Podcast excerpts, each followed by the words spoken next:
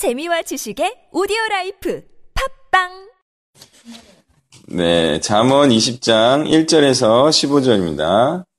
먼저 1절에서 8절 읽습니다. 포도주는 거만하게 하는 것이요 독주는 떠들게 하는 것이라 이에 미혹되는 자마다 지혜가 없느니라. 왕의 진노는 사자의 부르짖음 같으니 그를 노하게 하는 것은 자기의 생명을 해하는 것이니라. 다툼을 멀리하는 것이 사람에게 영광이거늘 미련한 자마다 다툼을 일으키느니라. 게으른 자는 가을에 밝았지 아니하나니 그러므로 거둘 때에는 그걸 할지라도 어찌 못하리라. 사람의 마음에 있는 모략은 깊은 물 같으니라. 그럴지라도 명철한 사람은 그것을 길어내느니라. 많은 사람이 각자 자기의 인자함을 자랑하나니 충성된 자를 누가 만날 수도 있으랴. 온전하게 행하는 자가 의인이라 그의 후손에게 복이 있느니라. 심판 자리에 앉은 왕은 그의 눈으로 모든 악을 흩어지게 하리라. 아멘.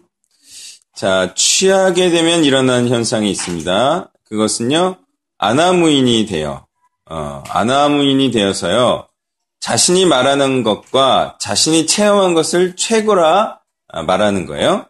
그러면서 이제 다른 사람의 견해를 무시하고요, 자기의 목소리만을 높이게 되는 것, 예, 그것과 같이 하나님의 뜻을 경시하며 멸시하는 완악한 상태를 취한 상태에 비유하고 있는 거죠.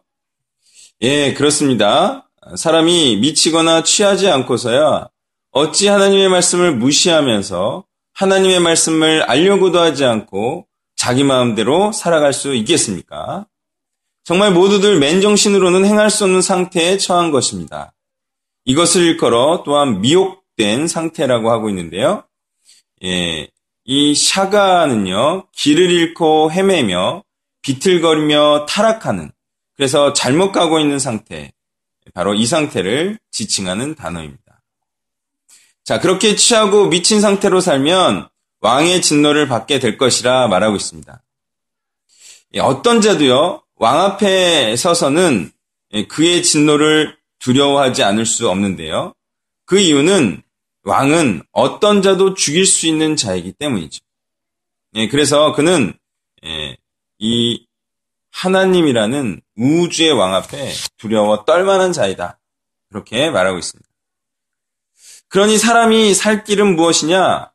그것은 하나님과 견해 차이를 일으키지 않는 거예요. 그래서 하나님과 토론을 한다거나 자신의 견해를 하나님 앞에 피력한다거나 하나님과 의견을 조율하자고 한다거나 이런 자는 매우 어리석고 미련한 자입니다. 자, 하나님의 견해와 조금도 견해차를 갖고 있지 않는 자, 그만이 영광을 받게 될 것이라. 이렇게 말하고 있습니다. 자, 하나님과 그 뜻이 달라서 어리석고 미련한 자와 같이 하나님의 진노를 받을 부류가 또 4절에 나오고 있습니다. 그는 바로 게으른 자이죠. 게으른 자는 어떤 자입니까? 해야 할 것이 무엇인지 알면서도 안 하는 자. 이렇게 손을 넣어서 음식을 먹어야 되는 걸 아는데 먹질 않아요. 그죠? 아침마다 말씀을 먹어야 되는 줄 알면서 안 먹어요. 그죠? 예. 큐티에 손을 넣고 졸아요. 그죠? 이런 자가 아주 게으른 자. 먹어야 되는 줄 알면서도 안 먹는 자. 해야 하는 줄 알면서도 안 하는 자, 이 게으른 자입니다. 또는 몰라서 안 하는 자, 또는 알아보려고 하는 열정이 없는 자, 등등등을 총칭해서 게으른 자라고 합니다.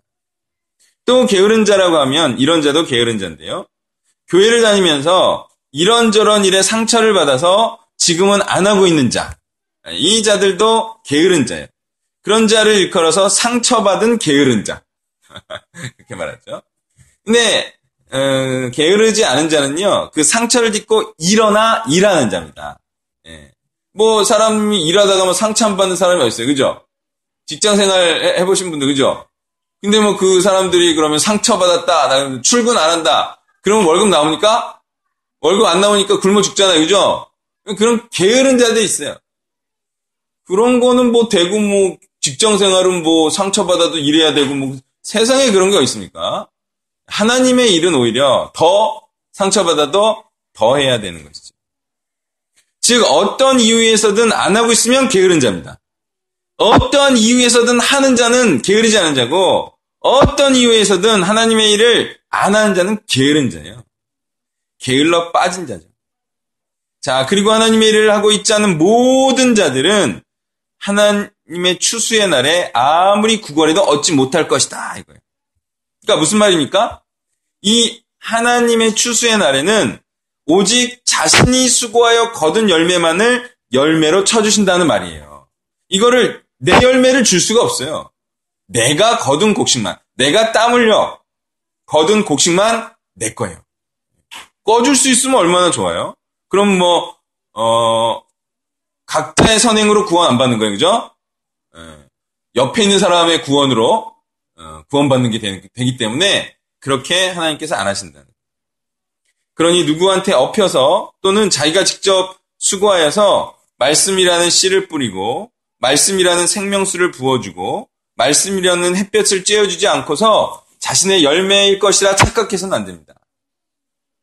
예, 물론 예, 매우 헌신적으로 사역자를 도움으로 그 도움과 함께 맺혀지는 열매, 그 열매를 자신의 열매라고 하나님께서 쳐주실 것이라 기대할 수 있을까요? 아, 기대할 수도 있을 것 같다라고 제가 얘기를 했어요, 예전에. 근데요, 문제는 그렇게 해주실지 않을 것도 굉장히 가능성이 많아요. 성경을 보면. 그, 그렇게 해서 구원 주겠다. 이런 문구를 제가 한 번도 본 적이 없거든요. 그러니까 그것도 미지수이기 때문에 착각이 될 수가 있어요. 그러니까 그거는 안전적인 예, 투자가 아니라 이거예요. 그러니까 자기가 말씀으로 제자를 삼아야 그게 천국 가는 유일한 방법으로 생각하는 게 신상에 좋다 이거죠. 자, 이제 5절을 보면요.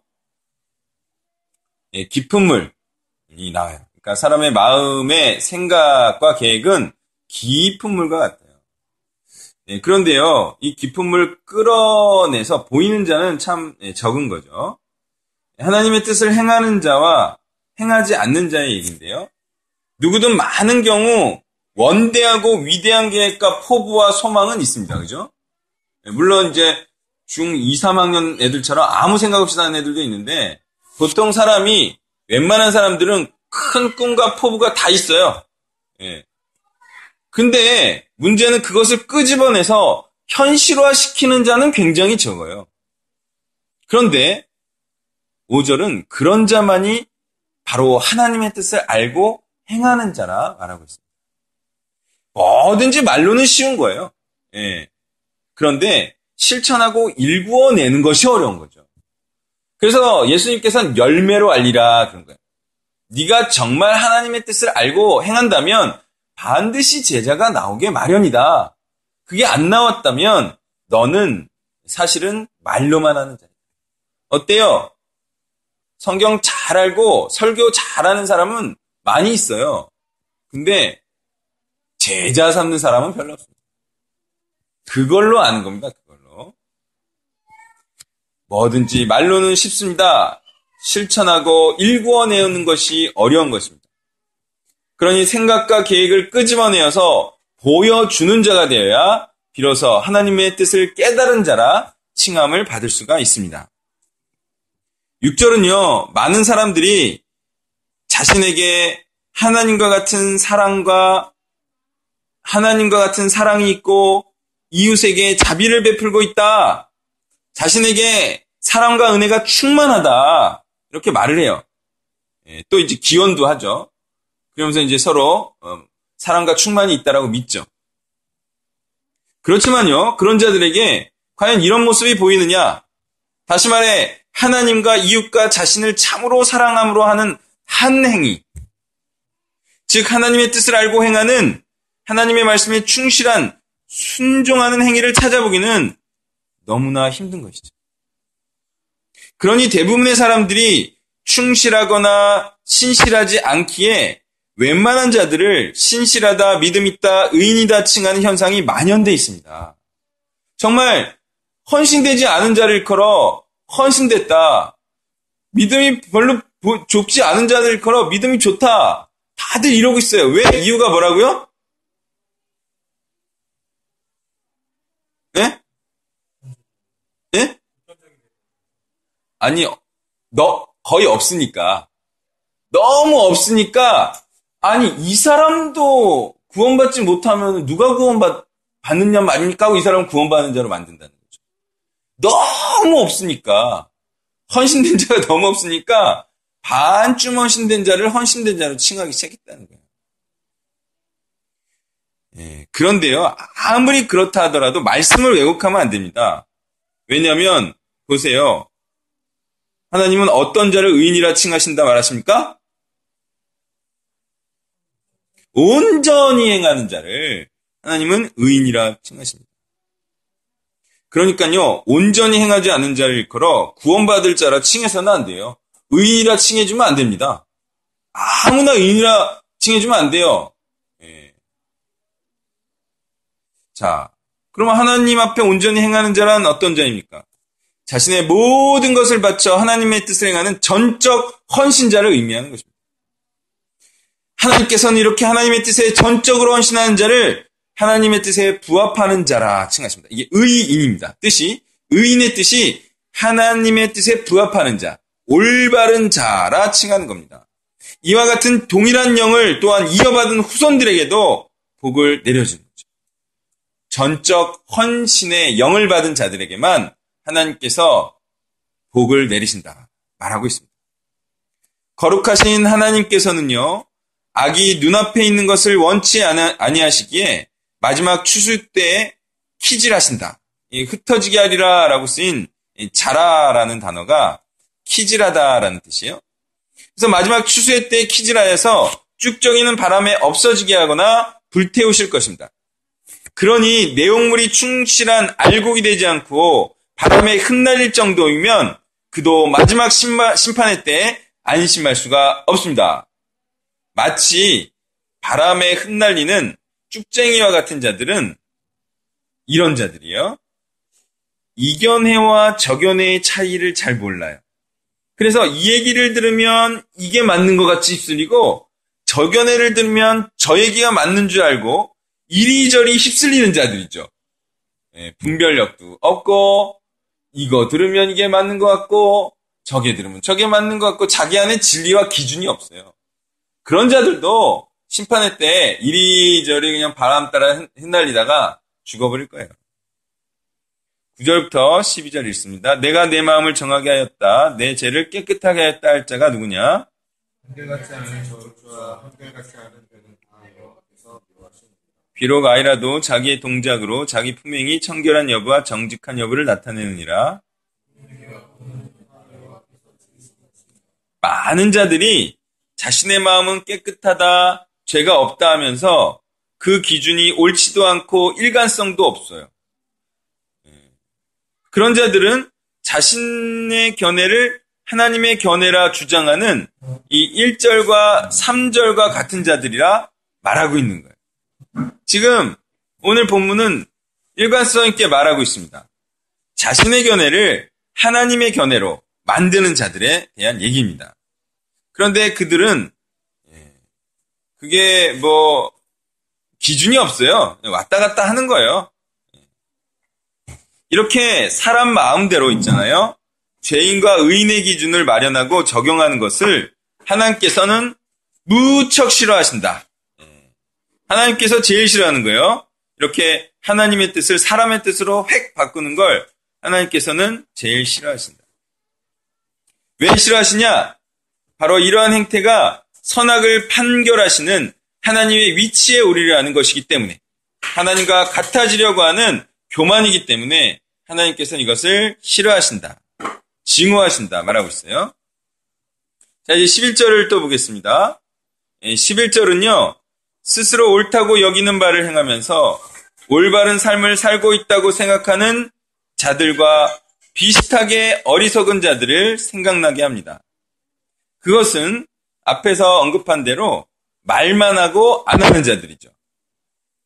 즉, 어떤 사람에 대해 분별할 때에는 그 사람이 행하는 행실로 그 사람의 옳고 그름과 가치를 판단해야 하는데요. 그때의 판단 기준은 무엇이 되어야 하느냐? 그것은 바로 사람의 눈과 귀를 지어주신 바로 하나님의 눈과 귀로 그 옳고 그름을 분별해야 한다는 것입니다. 13절부터 15절 번갈아 있습니다. 너는 잠자기를 좋아하지 말라. 내가 빈궁하게 될까 두려우니라. 내 눈을 뜨라. 그리하면 양식이 족하리라.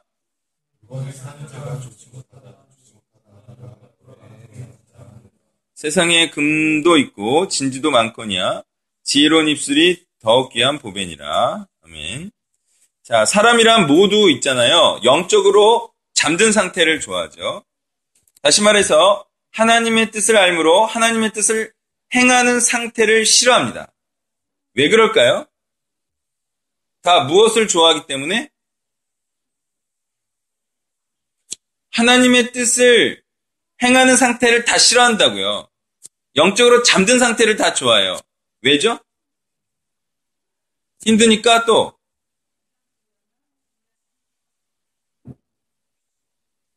아니 아니요 그런 수준의 얘기가 아니에요. 자기를 죽이는 이니까 그 무슨 말이에요? 뭐 하기를 좋아한다? 자기 뜻 행하기를 좋아하니까 하나님의 뜻 행하기를 싫어하는 거예요. 자기 뜻 행하는 것을 잠든 상태라 말하고 그것을 또 취한 상태라 말하고 있죠. 뭐에 취했습니까? 자신의 뜻과 세상의 뜻에 취해 있죠. 그래서 그 영적으로 잠든 상태, 죽어 있는 상태를 다 즐기는 거예요. 예, 그게 너무 좋으니까 하나님의 뜻 행하고 거기서 깨어나오기를 싫어하는 거죠. 그렇게 하나님의 뜻에 대하여 눈 감고 죽은 자와 같이 사는 것을 좋아합니다. 그렇지만 그렇게 살면 추수할 때 추수할 곡식이 없어 죽게 되는 것입니다. 이러한 다가올 재앙을 면하는 방법은 하나님의 뜻에 대하여 눈과 귀를 열고 하나님의 뜻을 행하는 깨달음에 이르러야 하는 것입니다. 그러면 하나님의 뜻을 열심히 행하여 곡식을 충분히 거두는 자가 될 수 있다 말씀하고 있습니다. 이제 14절을 보겠습니다. 14절은요, 사람이 말씀을 사기 위한 값을 치르고 자신의 것이 마침내 되기 전까지는 말씀에 대해 그리 애착을 가지거나 그 가치를 알지 못하여서요, 심지어는 그 가치를 낮추려 한다라고 말하고 있어요. 그러니까 값을 치르고 산 자는 그 다음 어떻게 돼? 근데 이제 값을 치르고 산 자는 뭘 압니까? 뭐의 가치를 알아요?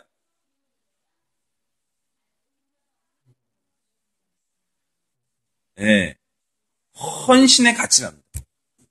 말씀을 사서 말씀을 행한다는 것의 의미를 알고 그 가치, 그가 그것이 얼마나 값진 것인지를 아는 자예요. 그는 그도 그럴 것이 그 무한한 가치의 말씀과 한 몸과 한 운명이 되어서 이후에는 말씀을 찬미하는 자가 된다는 거죠. 이제 운명 공동체가 되었어요. 말씀을 높이는 것이 나를 높이는 것이고 말씀이 낮아진다면 내 인생이 의미가 없는 것이 되기 때문에 그는 말씀을 찬미하는 자가 된다는 것입니다. 세상에서는요, 값지다 하는 것이 많이 있어요. 정말 제가 들어보면은 사람들이 아 이것도 필요한 거 아닙니까? 이것도 중요한 거 아닙니까? 이게 말하는 게 굉장히 많아요.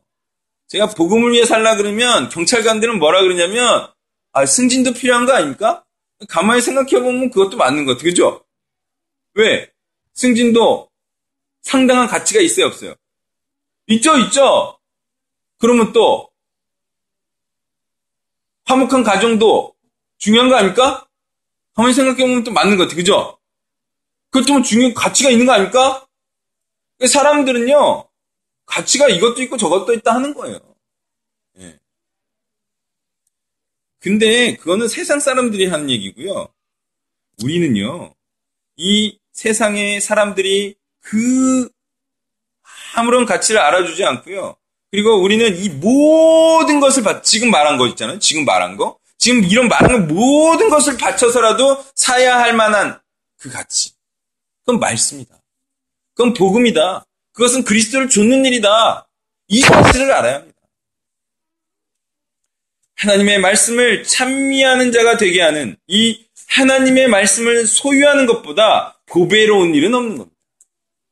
모든 것을 팔아서라도 이것을 반드시 사야 합니다. 그러면 이 말씀의 가치, 이 헌신의 가치, 이 그리스도의 가치가 그때야 비로소 깨닫게 되고 그것을 선전하는 자가 될 겁니다.